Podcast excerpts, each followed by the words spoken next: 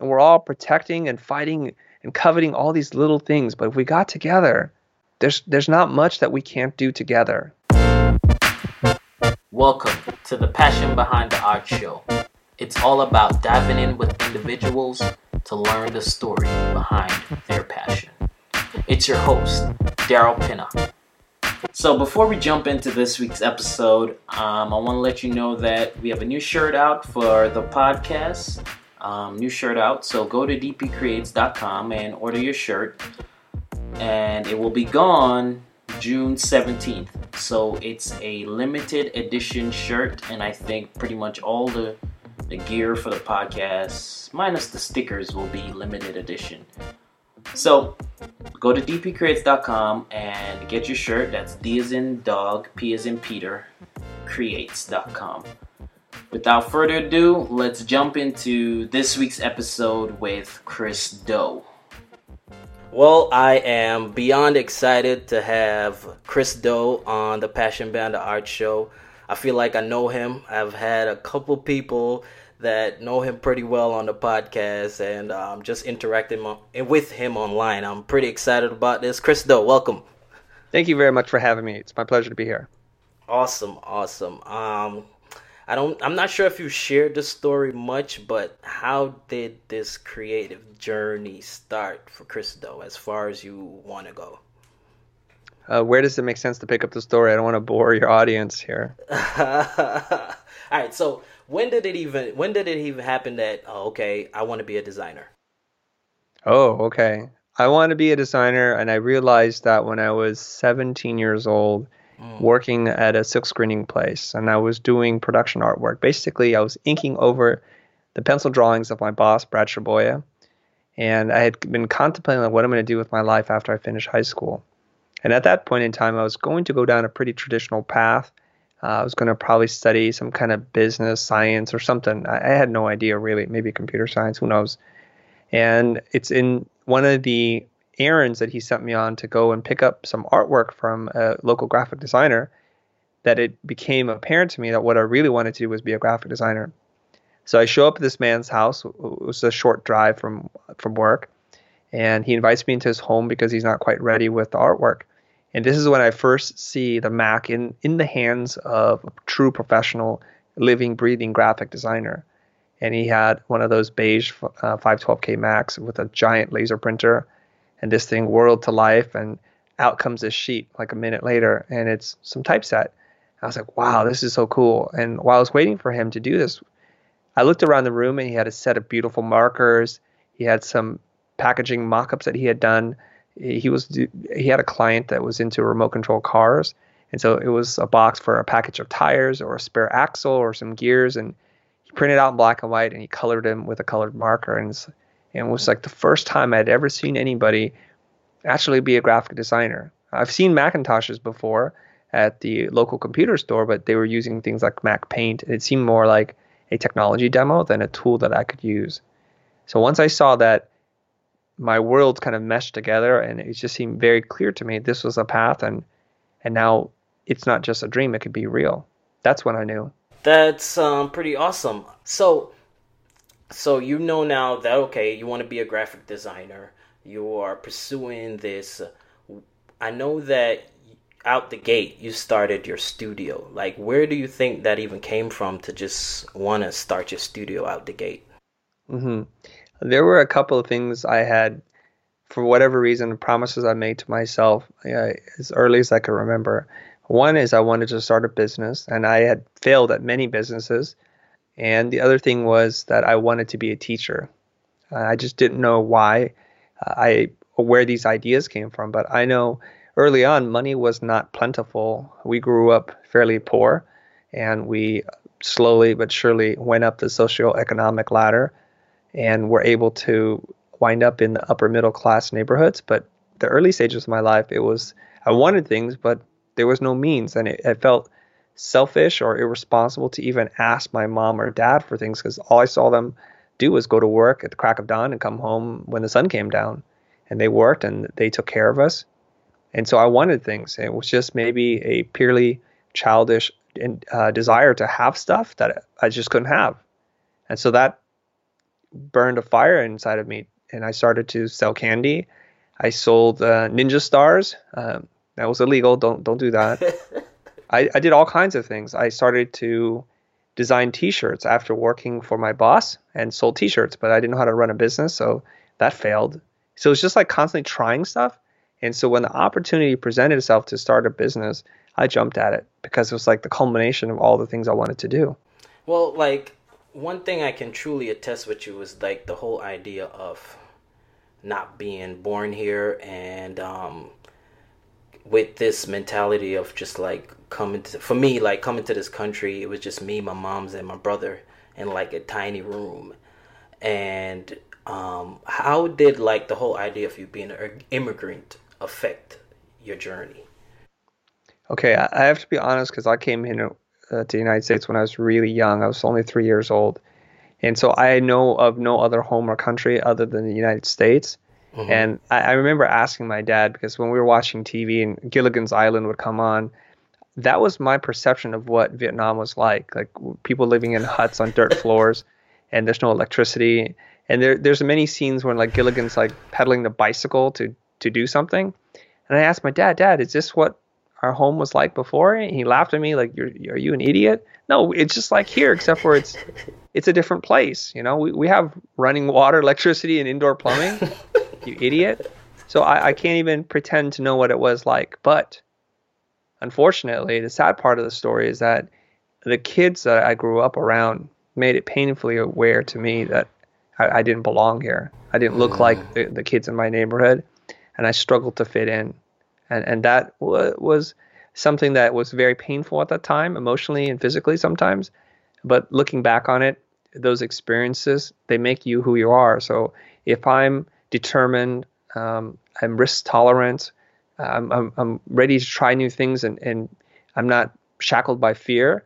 It's because of those experiences.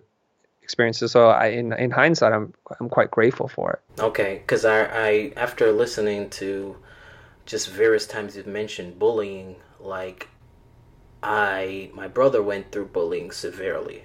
My younger brother, he went through mm-hmm. bullying severely, and that's part so part also part of the reason because we were immigrants and um, at, uh, we came from Jamaica, so we had that serious accent. So how would you say like what what would you say to someone that's experiencing bullying? Like how what advice would you give them? What speak to bullying for me just a little. Yeah, okay. I'm I'm no expert on this subject, right? But I'll share my experiences and take everything I say with a grain of salt, everybody here. So I have an older brother and I have a younger brother. So I'm a middle child, and my older brother is four years older than me. So he was at that age where if he was graduating graduating from high school, I was just entering. So there's no overlap. We're exactly four years apart. So it wasn't like I had an older brother to protect me. And he would always tell me things like he said, bullies typically they seek out the people that the easiest to pick on, the weakest, the people who aren't going to fight back. To to me, I know it's scary for you, but the best way is just to stand up to them and they'll leave you alone. And it's it's easy to say when when kids outweigh me by 30 pounds, right? And and they're they're big and they're athletic. It's typically it's not like nerds pick on nerds. That doesn't happen. Right. It's always the athletic, faster uh, to grow. They tend to want to rule the roost, and they pick on targets to make themselves feel better. And the only way that I could stop them was to actually stand up to them. And I don't know if it's pride or what was driving all this stuff, but I knew that if I let it persist, if I even let it happen, then this was never going to end. At least that's what my brother told me. Mm. That that advice did lead me astray one time.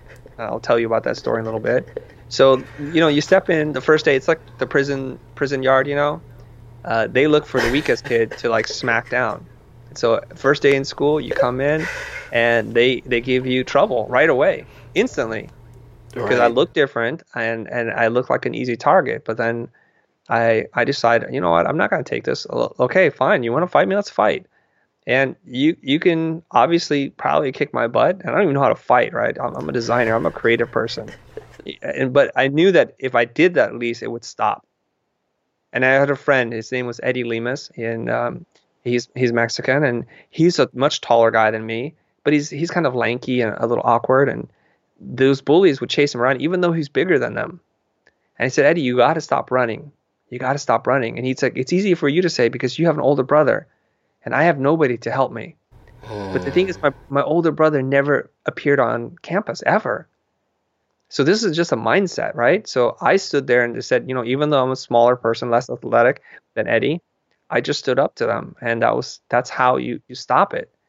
Uh, I know that running to tell a um, a supervisor, a teacher, temporarily solves the problem, but really it's about learning to say, you know, I'm not going to take this. Now, ideally, what you do is you you take some self defense classes, you start to exercise, you become more physically fit, and you don't put such a giant target on your back. Right. And I also think um, kids that get picked on, they need to group together because there's strength in numbers. And when I play video games and there's much more superior um, gamers than myself, I say, look, 10 dogs can take down a lion. And right now, we as dogs, guys, we can take down this lion, but we can't run. Concentrate your fire on that guy. And he might take one of us, two of us, but at least we'll stop him. We'll stop the onslaught. You just can't just see these guys come at you and run. That's not how you do. Stand your ground. And that's all I have to say about that. Oh, that's awesome, man. That's awesome. So now let's fast fast forward a little bit. Yeah. You've started Blind. Um, how did you get your first big client? Okay, I've I'm trying to remember what the first big client is, and I, I probably have had a couple. I, I was very fortunate to have worked with some really talented students who then went on to do bigger things and they remembered, hey, that Chris guy, he did all right. So then they brought me in. So in the initial stages, my friends, my peer group, were able to help me get work. And I remember doing the web design for a large multinational, multi billion dollar cosmetic health and beauty brand. The project wasn't Mm. gigantic, but the brand was, and it was Right. amazing. And we got to do that. And then I, about two years out of school, I worked on my first car commercial, which is pretty mind blowing if you think about it Right. right? So that was all because of this network about having good karmic equity put out there into the world, helping your friends out when they needed you, when they didn't have money. And sometimes the universe works out for you that way. Oh, okay. So where did you get this like you have this ability to set the table like you're making a movie with your words and just telling a story. Like how did you develop this? Oh man, now you're starting to come in with the hard questions, huh? Mm. Well, first of all, thank you for saying that. Uh, you know, you don't- you don't really know what you have or don't have unless somebody tells you. And like, oh, because this is just my reality. I remember. So, I remember when I was growing up that there was a part of me that liked to to tell stories to entertain my cousins and to make them laugh. And I do remember saying and acting and doing the weirdest things just because I enjoyed the laughter of other people, and maybe they gave me a little bit of attention. But because I'm a, non-native English speaker, uh, because uh, we we grew up the way we did, I, just felt like the only place I could do that was at home or amongst my mm. cousins and extended family. But outside, I was like some weird leper to the to the colony, you know, and I was an outsider, and that was always tough. But when I feel comfortable enough around people, I start acting different, and I start acting goofy, and I, and I'll do wild body gestures and impersonations and say outrageous things. But that was all kind of tucked away for a really long time. So what you're seeing now is me coming to the full realization of who I am and being 100% to who I am and essentially not giving an F what anybody thinks. So that's part of it. And part of it is I think my brain works a certain way that it's very quiet inside my head. So I can hold a thought, I can think about what, what I want to say, and I can alter it in real time as it's coming out of my mouth. And I think that allows me to set the stage, if you will, and, and to tell the story. That's insane. Like not everybody could say something like that. So, um, so my question is, I have two questions. Is like, when did this realization happen? Is this recent, or you know, you've a good amount of years ago that you can do this? And let- let's let's expand on what is this. I want to make sure I'm answering the right question. So you said that you had you start um you started to have this realization that okay I can do this outside of mm-hmm. just the safe place of home or this is my inward person but when i come out into the public i'm just you know a leopard yeah okay i i think all of us have our circle where we feel really comfortable. We let our guard down. Mm-hmm. we're among people that will not judge us for a single action or word that comes out of our mouth right? We all have that. You can call them your bros or your sisters or your family members or or your best bud somebody like that. And you kind of act a certain way around them and you feel very comfortable. The key is to expand that circle and first you you you do this with your cousins and your family. Like i could walk around in my underwear around my parents. It's not going to be a problem. I'm not going to do that in public obviously right? Right. But as i'm figuring out who i am in the world so i go to art school i go to design school i should say. I studied graphic design and then now my circle just dramatically expanded because now i'm among people that want the same thing as me. So almost immediately, I start to feel this connection with people who are pursuing the same passion as myself in this incredible place. And so there, I start to open up a little bit, and mm. and the more I start to come into my own and to know that, well, who, who am I? You know, that search of trying to answer that question. Well, before I was just a young person trying to figure it out, an Asian American, a first generation immigrant. What what was I? Who was I? What was I going to offer the world? But now I had a whole nother facet to my identity being a designer, being a design student, and learning about typography and graphic design, I started to craft a new identity for myself. And then I could belong to larger groups of people. And as I got out of school, uh, now I became a part of a group of people who graduated design school and pursuing a professional path and studying motion design or, or kind of figuring out how to do that. So I was now joining another group of people. So those circles keep growing and growing. And eventually there are fewer and fewer holes or pockets where you feel uncomfortable. So the, the bubble grows. And I share this story with people because after years of working in the industry and winning a bunch of awards, I was now asked and put in that position to judge other people's work. Right. But it felt really strange to me. I would go and judge a show about work that I don't do much of, like broadcast design work. And then immediately that nine year old kid who was picked on reemerged again because now I was outside of my comfort zone, and it, it's a whole it's a whole long, arduous, sometimes painful and embarrassing process. Luckily now, as I'm um, much much older, I, I have the mindfulness to sit there and think, I'm feeling something. It feels uncomfortable. Why do I feel this, and how do I want to react? How do I want to deal with the situation, the emotion? And I, I give another example. Okay, recently I was in Toronto and there was a party, like a, a VIP party prior to the event. And I went there knowing that I was going not I didn't know a single person except for the event organizer, the person who invited me, and possibly one other speaker, but I wasn't sure if he was going to be there. So I go to this bar, and of course everybody knows everybody, and that nine-year-old kid is back, and I was like, I should just go home. This is really weird. I, am standing here like an idiot, and I don't even drink. Right, I'm at a bar, and I'm looking like for another lonely face in the crowd. Cause you know, if there's somebody that's standing just equally as awkward, you just approach that person. Hi, how's it going? that was my survival technique, right? But there was right. nobody standing awkwardly standing by themselves. So what am I gonna do? And every part of my instinct, every fiber of my body was like, run, leave. I was like, no, you're gonna get through this. It's super uncomfortable, mm. but you are putting too much focus on yourself. And if you look around, everybody's having conversations like they don't even know you're here. So don't worry, just chill. So I found a good spot.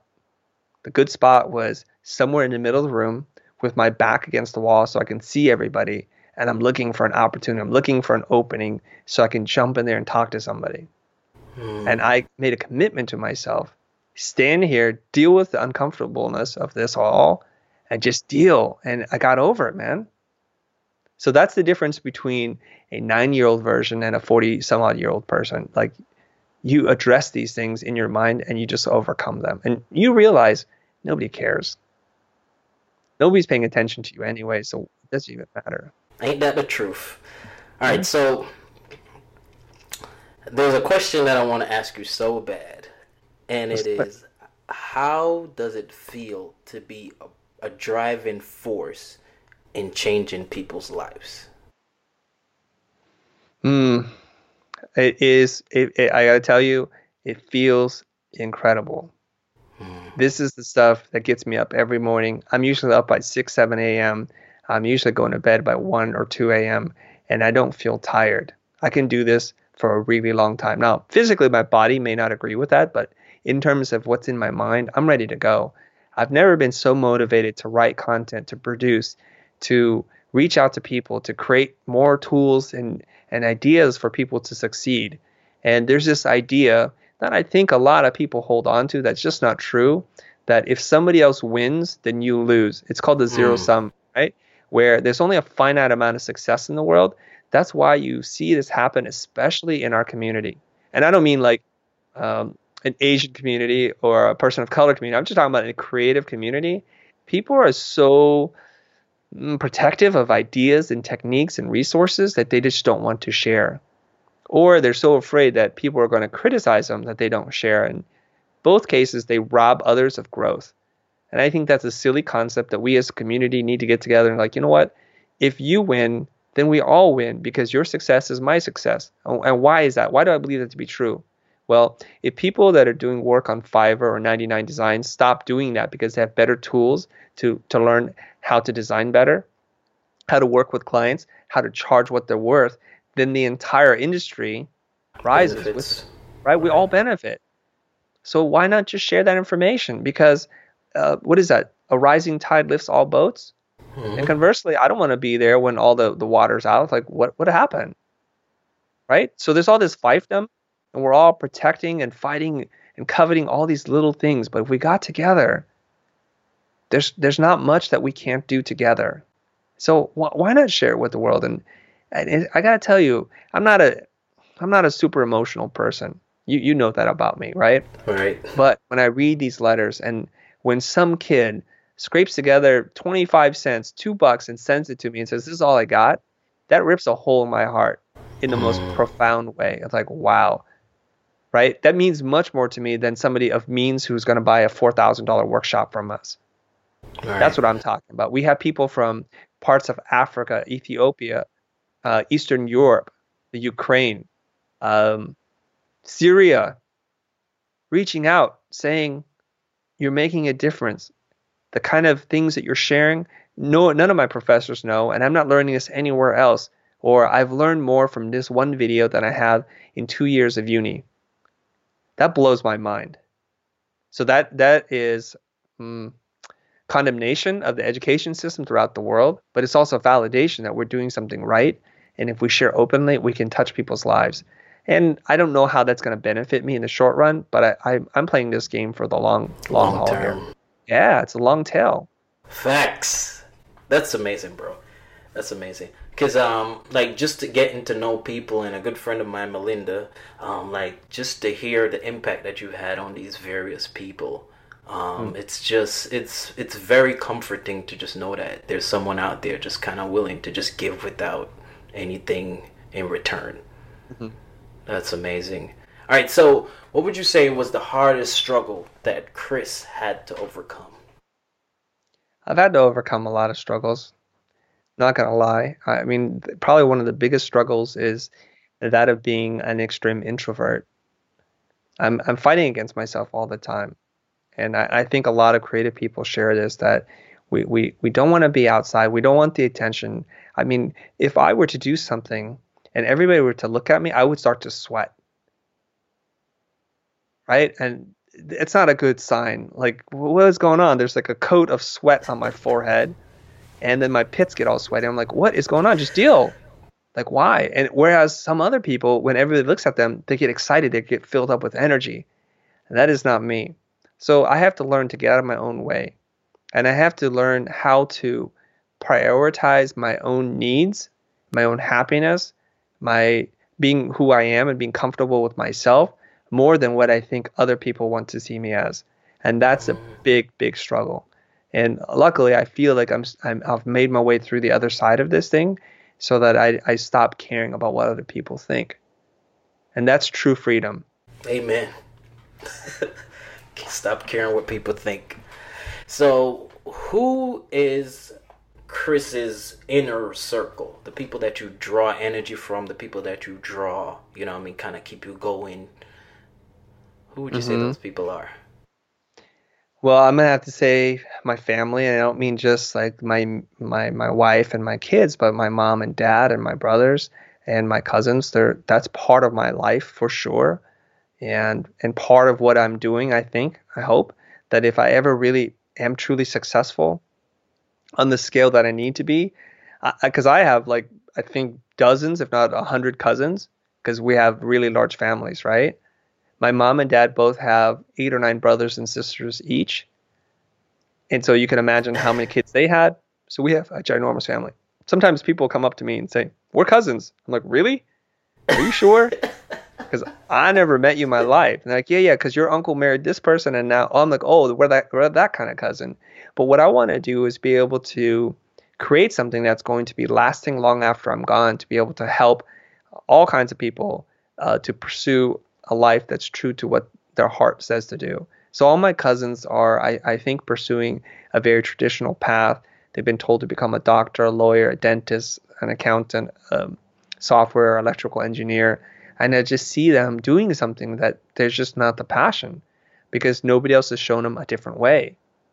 And though I have had a level of success, it's not at that level where I can change the game for them and for other people who think that. So that's that's what I want to be able to accomplish. Yeah. yeah. So they matter to me. The people at the office matter to me a lot. Now we don't have any blood relation, but if you spend that much time with people who share your vision, who want to see us, all of us, succeed, man, the men and women that put in the hours at the office with me to help me build the dream, they matter a lot to me too. Nice. So, as you say that, what about a person that's in an atmosphere or office that cannot relate to that? They don't have that around them. Mm. They don't now, have that at all. Oh, you mean like somebody else that yeah is listening to this? Okay. Yeah. Well, you have to ask yourself, why are you where you're at? What are you mm. doing? Are are you trapped with golden handcuffs? Like the pay is so good that you can't leave? Are you stuck in a city by your own design? Because you're free to get up and move and go wherever you want. I live in Los Angeles, which is a couple hundred miles away from where I grew up in San Jose. I chose to go here because this is where the school is. I chose to stay here because this is where the industry is. I remember one time one of my uncles had said, "What are you doing in LA? That's a wasteland. Come come home. Like be here with us. And family's important." I said, "Uncle, as soon as the the industry moves to San Jose, I am there in a heartbeat. I'm not purposely running away from enemy. Nothing would make me happier to be able to see you on a regular basis, but that's not where the industry's at. So I moved here. I, have been living in Los Angeles now for 26 years. So I've been living here longer than cool. I lived anywhere else, right? So I consider myself now an Angeleno. And eventually my mom and dad sold their house and moved here. And then so did my brother. And that's about it for right now. But I'd like to see some of them who want to pursue a career in entertainment or even tech to, to move down here and kind of live a little bit in the in the LA limelight. Uh, I think that would be awesome. But so I talked to lots of people who still live within an hour of where they were born. Those are your choices. Like your mom took you and your brother and sister. Did you say? Yes. My, okay. My me me and my brother. Well, I have you and your brother. okay. yeah, me and my brother. Okay, so your mom took you and your brother away from Jamaica mm-hmm. and brought you somewhere where there was going to be more economic and social opportunity, right? Right. So you see, it's like people who don't have a lot have a lot of courage, and so that's very interesting, right? So people who do, uh, are, who are born into middle or upper middle class families, tend to get really comfortable with where they're at. And I think Gary Vaynerchuk said there's something like luxury makes you soft. Yeah, he did. right? so all those creature comforts, that nice house, white picket fence, and the dog, and two two car garage, that kind of thing, that makes you really soft. It makes you risk averse. Like I'm ready to pack it up at any point in time and move to the next place if that's where it's going to be. Like I've been fantasizing, like, well, our business now is in making products and content. I theoretically can do it anywhere as long as there's light right? So we need light and electricity and internet, but that describes a lot of the planet. Not everywhere, but it describes most of the planet. That means at any point in time, I'm like, I'm done with Los Angeles. I'm ready to go on my next adventure. Maybe we go to Berlin or go to Paris or South Africa. We can go wherever we want. And I'll go wherever it needs to be. Like, so if we want to grow a community somewhere else, I'll pack my bags and we'll move. And this is coming from a man with wife and kids, yo. So mm-hmm. that that that is awesome, bro. So I have a question for you. Say a, a friend of mine, he lost a big client, right? Chunk of um his income. He he designs on his own, runs his own studio.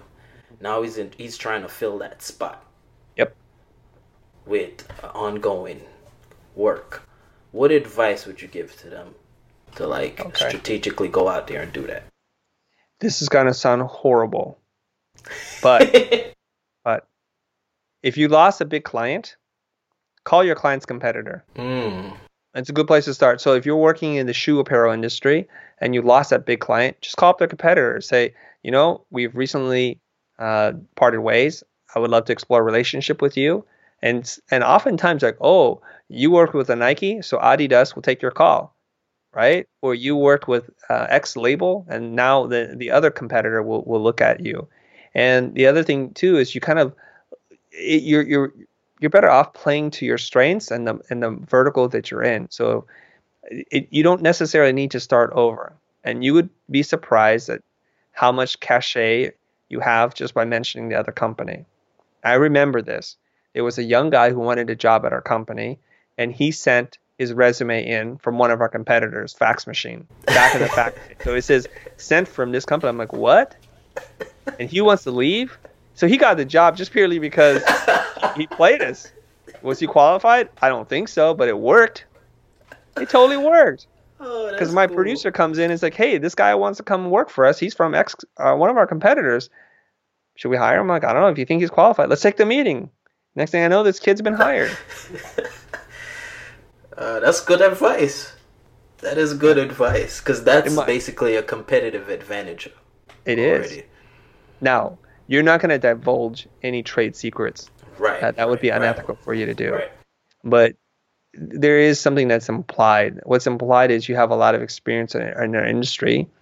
You have social proof that you've worked with the highest level people. If you're good enough for them, you must be good enough for us. So there's a lot of that, the psychology part going in in your favor. I like that. I like that. So, all right. So we are at blind. You're starting to subside with what's going on with blind at least publicly i don't know what's going on behind the scenes but publicly the Futur's taking off what are, what are you trying to turn the Futur into i'm trying to figure out how to teach people in a way that leverages 21st century technology learning types and and how cultures behave now if you look at our education system especially in the united states it's a rather antiquated system it, it really is about memorization about following orders and doing things that the way it's been done for a really long time. Now we know that in in order to be successful in the age that we live in, you have to be ready to adapt, to learn, because everything that you read in the book or was taught by your teacher is probably outdated by the time that person's teaching it to you. Right. I'll, I'll take take me for example, right? When I graduated school, the the term motion design was not even coined at that point. Right. After Effects was still owned by CoSA before it was purchased by Adobe. So when I say I learned um, how to do motion design, I meant I learned it on my own. So what we need to do is we need to prepare the students and the and the future workforce of tomorrow to be able to adapt, to learn how to learn, to learn how to figure things out and solve complex problems. And I don't know if the current system is set up to do that. The other problem is we're sacking people with so much debt, the, the high cost of a, a private art school education is astounding. So when you get out of school, you're going to be somewhere between 100 to 200 thousand dollars in debt. How are you going to ever pay that off? And did you get your money's worth? So we have a lot of issues that we're trying to address, and I tried to do it within the structures of normal schools, but they're too slow moving. They're resistant. Mm. They're saying we don't want to cannibalize our own classes and our, our curriculum if we offer it up as an online version. What's going to happen? You see the zero sum mentality creep back up? we should be out ahead. We should try to create as much affordable education as possible, knowing that the goodwill that's been created and possibly the byproduct of all that stuff is a different business model that will carry you for another 100 years. I look at it like this lynda.com was sold to LinkedIn for, I think at that time, around $1.7 billion with a B, billion. Now, Lynda Weinman was an instructor of mine. Okay. Really? I had yeah, I had her as a teacher and she taught After Effects. So as an instructor, she created a whole business model around books and, and in-person training and started to develop an online course and then that grew into what it is today, valued at 1.7 billion dollars.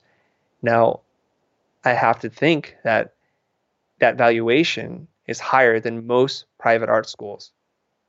Now, I don't know what most private art schools are worth, but I cannot imagine them being more than $1.7 billion. So she was able to create something and create tremendous value to do something that's scalable. And I remember many years ago, I talked to somebody, they told me they had 100 editors working for them full time. That blew my mind. 100 Whoa. editors? That's got to be like a full blown wow. movie studio running a bunch of different movie movies simultaneously, right? That number's astounding. Right. That is, is crazy. That is crazy. And so being able to do that, she in a way changed the game for online technical training. She did. And I want to be able to put a dent in the system and move the game forward, right? So whereas they taught technical skills really, really well, I want to do it. I want to do it for the soft skills, like communication, the psychology parts, the thinking and the theory behind what you do, because that's all evergreen content. It's not tied to a piece of software, but they're much harder to teach. So that's our endeavor. I want to be able to also replicate everything I've learned, not only in design school, but running my own business and being coached by somebody for over 10 years. I want to be able to transfer all that knowledge into some kind of unit that other people can consume. All right, so you kind of dabbled into my next question when you talked about coaching. Because I always wonder how, like, you guys get these incredible coaches. How did your mentorship or coaching start? okay. How did that even yeah. happen? Uh, it started over a bowl of pasta at Frito Misto, and I'm meeting a friend of mine who is a sound designer composer. His name is Hugh Barton and Hugh and I are having lunch and we're chatting and he's like, "Oh, Chris, things have been going really well." Of course, my ears perk up. He tells me about having a business coach and how he was able to double their income. And I was I'm not shy. I'm like, "Would you mind sharing that person's contact with me?" Right? And he's like, "Sure." So maybe there was a moment where he thought like, "Is this going to hurt me?" But he didn't pause. He's like, "Here's the information." So of course, I go home that day and I, I tell my wife, and this is like early 2000s before the dot com thing implodes, right? We made some money. I was telling her, you know, this is the year that we get serious. Let's hire a CPA, let's hire a certified financial planner, and let's hire a business coach all at once, right? And she goes, let's do it. Because I said, there's no better time to spend money than when you have it.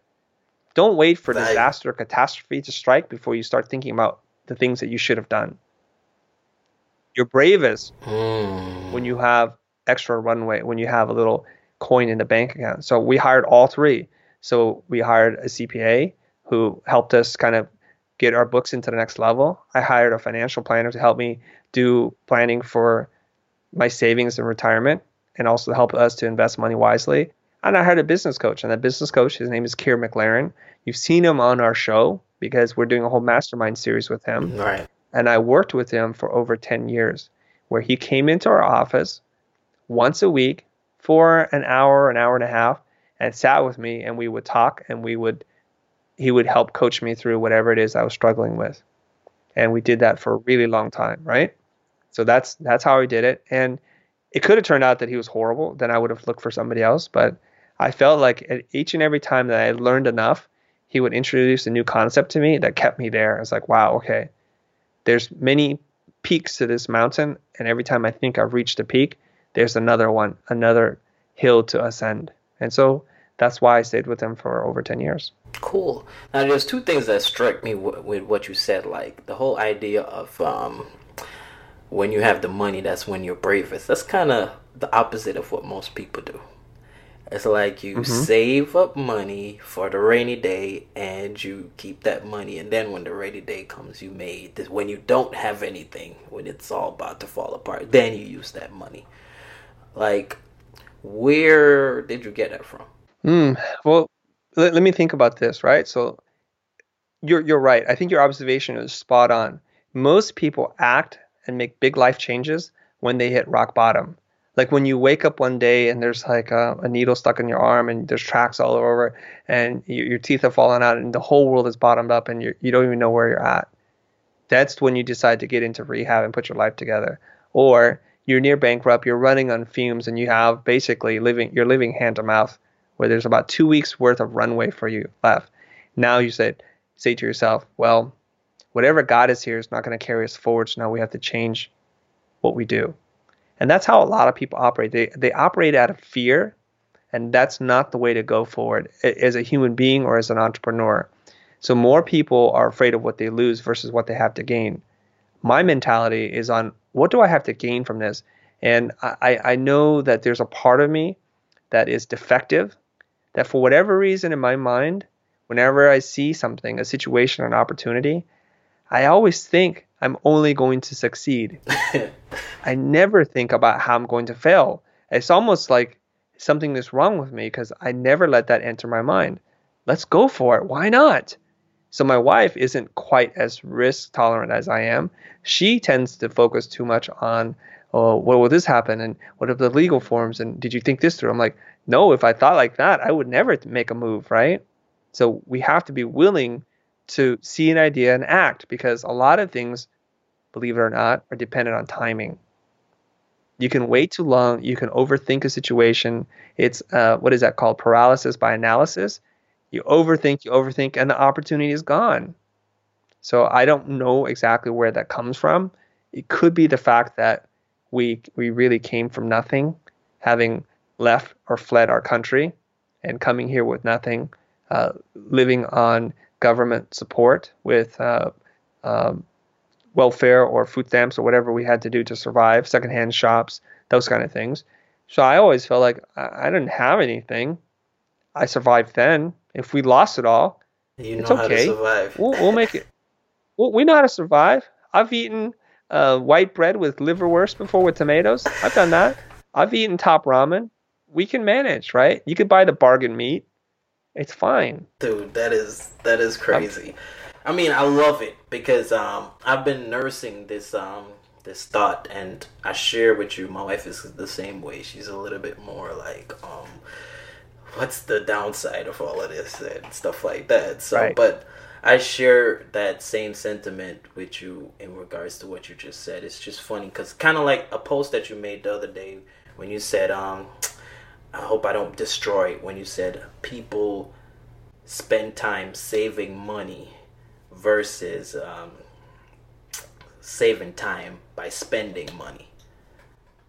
Yeah. yeah. Or, uh, uh, people want to save money by spending mm-hmm. time. Mm-hmm. And that's that's the wrong attitude. Right? You want to save time and spend money. And those are the people I want to work with. So people who don't value their own time will not value your time. So those are the kind of clients who will say, "Yeah, let's just make one more change, and I want to think about this a bit longer." Or, "How hard would it be to do this?" And right, right, like that wouldn't cost too much, would it? That's their mentality, right? Is that sending uh, chills up your spine? yes. So I like people who have three assistants working with them that could barely have enough time to meet you because they value their time right? They've delegated everything to the, to their subordinates and they trust them. So they have a whole team that supports them, and they know when they see a good idea, let's act. Let's act fast, and let's let's get the person the money and the resources they need to make this work. I love it. So, what is the first hour of Chris Do's day like?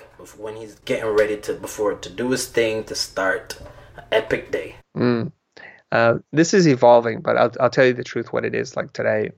Usually, the first hour I, I, I spend a few minutes just thinking about maybe what I thought about the night before. So I try to resist touching my iPhone, and it's hard.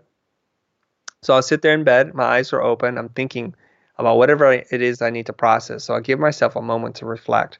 And then I grab my phone and I'm just jamming through social media. I'm checking Instagram, Twitter, YouTube, who's commenting what, what videos are tracking well, and I, I answer as many questions or comments as, as I as I can. I just bang through them, right?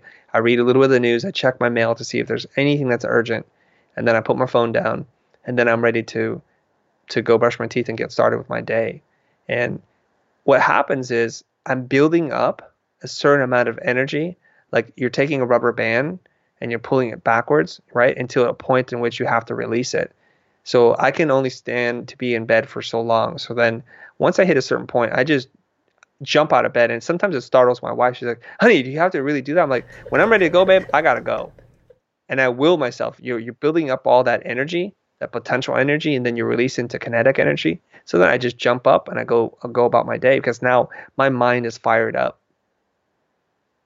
But I say like it's changing because I think I want to prolong the period of doing nothing, even just to be still with my thoughts. And I want to get on the iPhone or the box later, right? But I just feel this compulsion to like, let me respond. I want to respond. How's this video doing? Right? I have to post this now, and that's what I'm doing. Nice. I like that. That that not going on your phone thing is like one of the most hardest things for everyone right now. It's tough, usually man. What I, no, no, I no usually lie. just turn, put my phone on airplane mode. That when I get up in the morning, there's nothing to notify me. But right. So, what is that one thing that you cannot live without? Without not the phone, that one thing, gadget, or that you you feel like it's a part of Chris Do being Chris Do. Mm. I don't know. I mean, I think I can live without anything except for, of course, the relationships with people in my life. So, mm, okay, my answer would be there's there's nothing. I mean, there's not a book that I can't live without. There's not a gadget or device. I, I just need the mental clarity uh, to be able to think, right? And so here's the really cool thing. Oftentimes, I find that when I'm bored and I have nothing to do, like I'm stuck in a in a train, or uh, as what happened when I was flying from from Dublin to Madrid. It was a short flight. It was like an hour and a half flight. It wasn't that long. But on that plane ride, I, I couldn't do anything. There's no internet, you know, it's a small plane. It's a little bumpy. I was just thinking about how the previous workshop had happened, right? Or what I wanted to do. And I was reflecting on that. And, and then all of a sudden it came all to me this whole framework for a new talk. So I started to to write things down as fast as I could in my little notebook. And as soon as we hit the ground, I exclaimed to the two guys that were traveling with me, guys, I got something good. Watch what happens in the next workshop. I'm going to unleash this new concept. And I did it. And it was this thing that it was a big hit. They're like, wow, that was really good. When did you come up with that? I'm like, literally on the plane over. Right?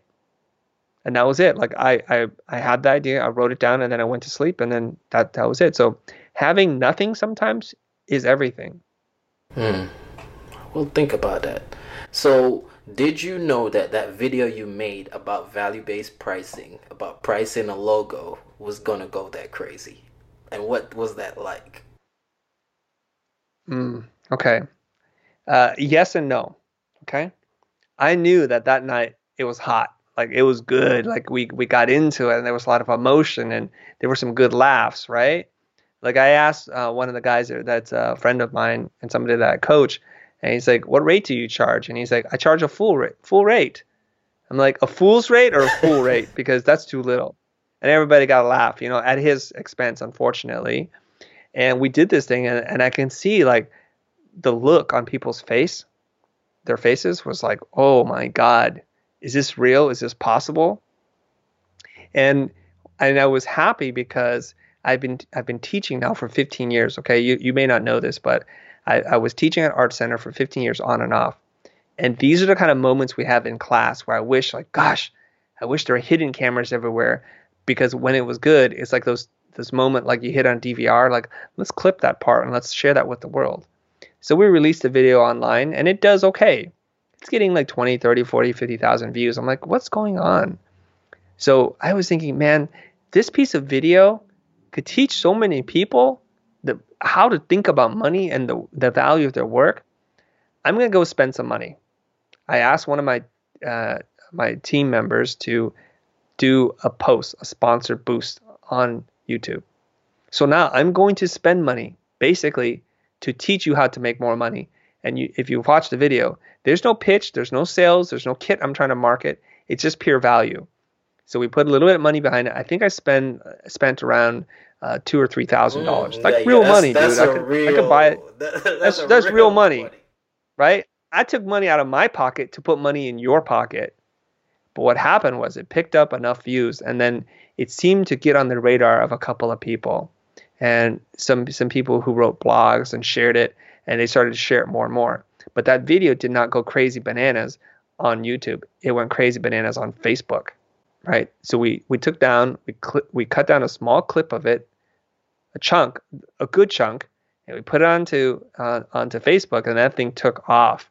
And people were like mad. People were screaming like, "Great! Oh my gosh, is this possible?" And then we knew we had something. Amazing. What year was that? I, I don't know. I think it's two years Okay, ago, Okay. but I don't know. I just make content. It's all blurred to me now. It feels like it's at least two years old. Because when I first heard it, I was like, yes, finally someone else I hear talking about this. Because when I heard about fa- value based pricing, I was in 2015 and I started listening to a podcast called The Art of Value. So he basically interviews a whole bunch of different people that does value based pricing. So it was pretty cool to hear someone else talk about it, which, um, as you know, and the rest is history. But it's interesting because um, our videos tend to perform much better on Facebook than they do on YouTube. We have a video that we released that has over 4 million views on Facebook. Mm, nice. That's pretty crazy, Nice. right? That's more than probably most of our videos combined On YouTube. on YouTube. Right, right. Yeah, because we don't have any that's cracked a million. So if I were to add them all together, it's probably not going to equal 4 million. But you're not doing too bad. well, I mean, this has been amazing. So as we're getting ready to wind down, like, um, what advice would you, dude? I already know you've shared a ton. Like you've been dropping knowledge all night. But what advice would you have for creatives? That's too broad. Right, That's too broad. Can you can you box me in a little bit? That's too broad. right, so mentally, because I think with creatives, I guess because we use our minds so much, I think that's probably our biggest struggle mentally in overcoming whatever the fear is, or or even stepping out, or being even more assertive when you feel like a project is not going the right way, or whatever the case may be, or even just putting yourself out there. You know, Yeah. so Um, okay, I, I think you're you're onto something here. And for the few years that I've been teaching via an online platform, I've shared lots of tools, and techniques, and strategies, mental, verbal, jujitsu, that kind of Mhm. stuff. None of that matters for anything if you don't believe in yourself. And I think the path towards real change and evolution and growth starts with you understanding that you are your own best and worst enemy at times, like you're your own best friend, and more often you are your own worst enemy, that nobody would ever critique you or judge you in the way that you judge yourself. That little voice inside your head that tells you you're not good enough, that this is not valuable, um, that you should be doing this for free, those kinds of thoughts, those li- limiting beliefs truly hold you back. I've, I've been kind of screaming at the top of the mountain saying, Come up here, guys. It's wonderful up here. uh, the air is better. The food is better. The water's clear and clean. But there's so many people down at the bottom of the hill saying, Yeah, I don't know. I'm just going to stay here. Maybe I can't climb. And, and so the, the thing that I can tell you is this is that everybody thinks it's this, this one dramatic thing that they need to find in their life to make the change possible. But in truth, it's really the small stuff, the inconsequential stuff, one bad habit, one limiting belief. And if you change that, everything can change. And you should be able to realize the life you've always dreamt for yourself. Mm-hmm. And I'll, I'll make it concrete because somebody's going to listen to this like, oh, that's a bunch of crock, right? What, what, is going on here? What is this kind of woo woo spiritual self healing nonsense this is? right? But let me let me make it really concrete for you. For a long time, our company was stuck to about four or five employees, and we had so much work, I couldn't couldn't take on more work. I turned it down. I'm working with my business coach at this time. He's like, why don't you just hire more people? It's a mistake to think that work and the opportunity will always be here. Hence the expression strike while the iron's hot, right? When when things are going, you got to grab it because you don't know how long it's going to last. And doing a little deep work with him, he discovered that I'm afraid to fire people. So I can't grow my company.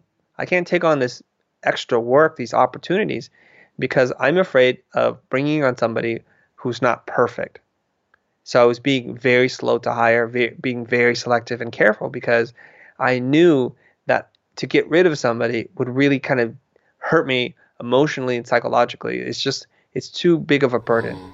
So he knew that and he had to help me understand that there's a right way to let somebody go and there's a, a wrong way and that ultimately it's their responsibility, not mine, to fit in here. And if they don't fit, wish them well, send them on their way, and they're going to do fine somewhere else. So it's just like this little idea, if you think about it. Like, I don't want to pull a movie reference that some people might not get, but in the movie Inception, Leo, uh, Leonardo DiCaprio's character asked somebody in the film, What's the most dangerous thing in the world? And he said, An idea. Mm. Right? Because his wife and he were stuck in a dream he had to tell her this is all a dream and to kill herself and she will wake up. But that one idea, after she woke up, she kept thinking her life was a dream. And ultimately, she wanted to prove it to him that it was a dream and she committed suicide. So, this is that little idea, this little inception thing that happens inside your brain that's holding you back. It is, on the surface, really inconsequential, something very small, but if you were just able to flick that thing out of your mind, the floodgates would open and the kind of happiness and success that you're supposed to have, you can actually achieve. Amazing. Amazing. Dude, um, I could talk to you forever, man. Um, but thank you so much for coming on the podcast. This has been uh, epic, man. Thank you. It was really fun to talk to you. I think you asked some really great questions and you made it very comfortable for me. So I appreciate it. Awesome. Well, for now, I'm going to let you go. But Chris Do, thanks again for coming on the show. My pleasure. Thanks again for listening to this week's episode. I hope it brought you a ton of value. I'm always open for feedback and just to hear what you thought and what stood out to you the most. So reach out to me through my Instagram or Twitter, DP Creates, and just let me know like how did this episode impact you and what did you get from it? What stood out the most? I would love to hear what it is that brought you value. So go to dpcreates.com to get the new shirt. I'm really going to be pushing for the new shirt. It's a pre order and um, it's going to be gone June 17th. Um, so it's a limited edition. So the first shirt for the podcast did did did good. So we uh, want to do this again. Um, so dpcreates.com. Thanks again for listening to this week's episode. Be blessed.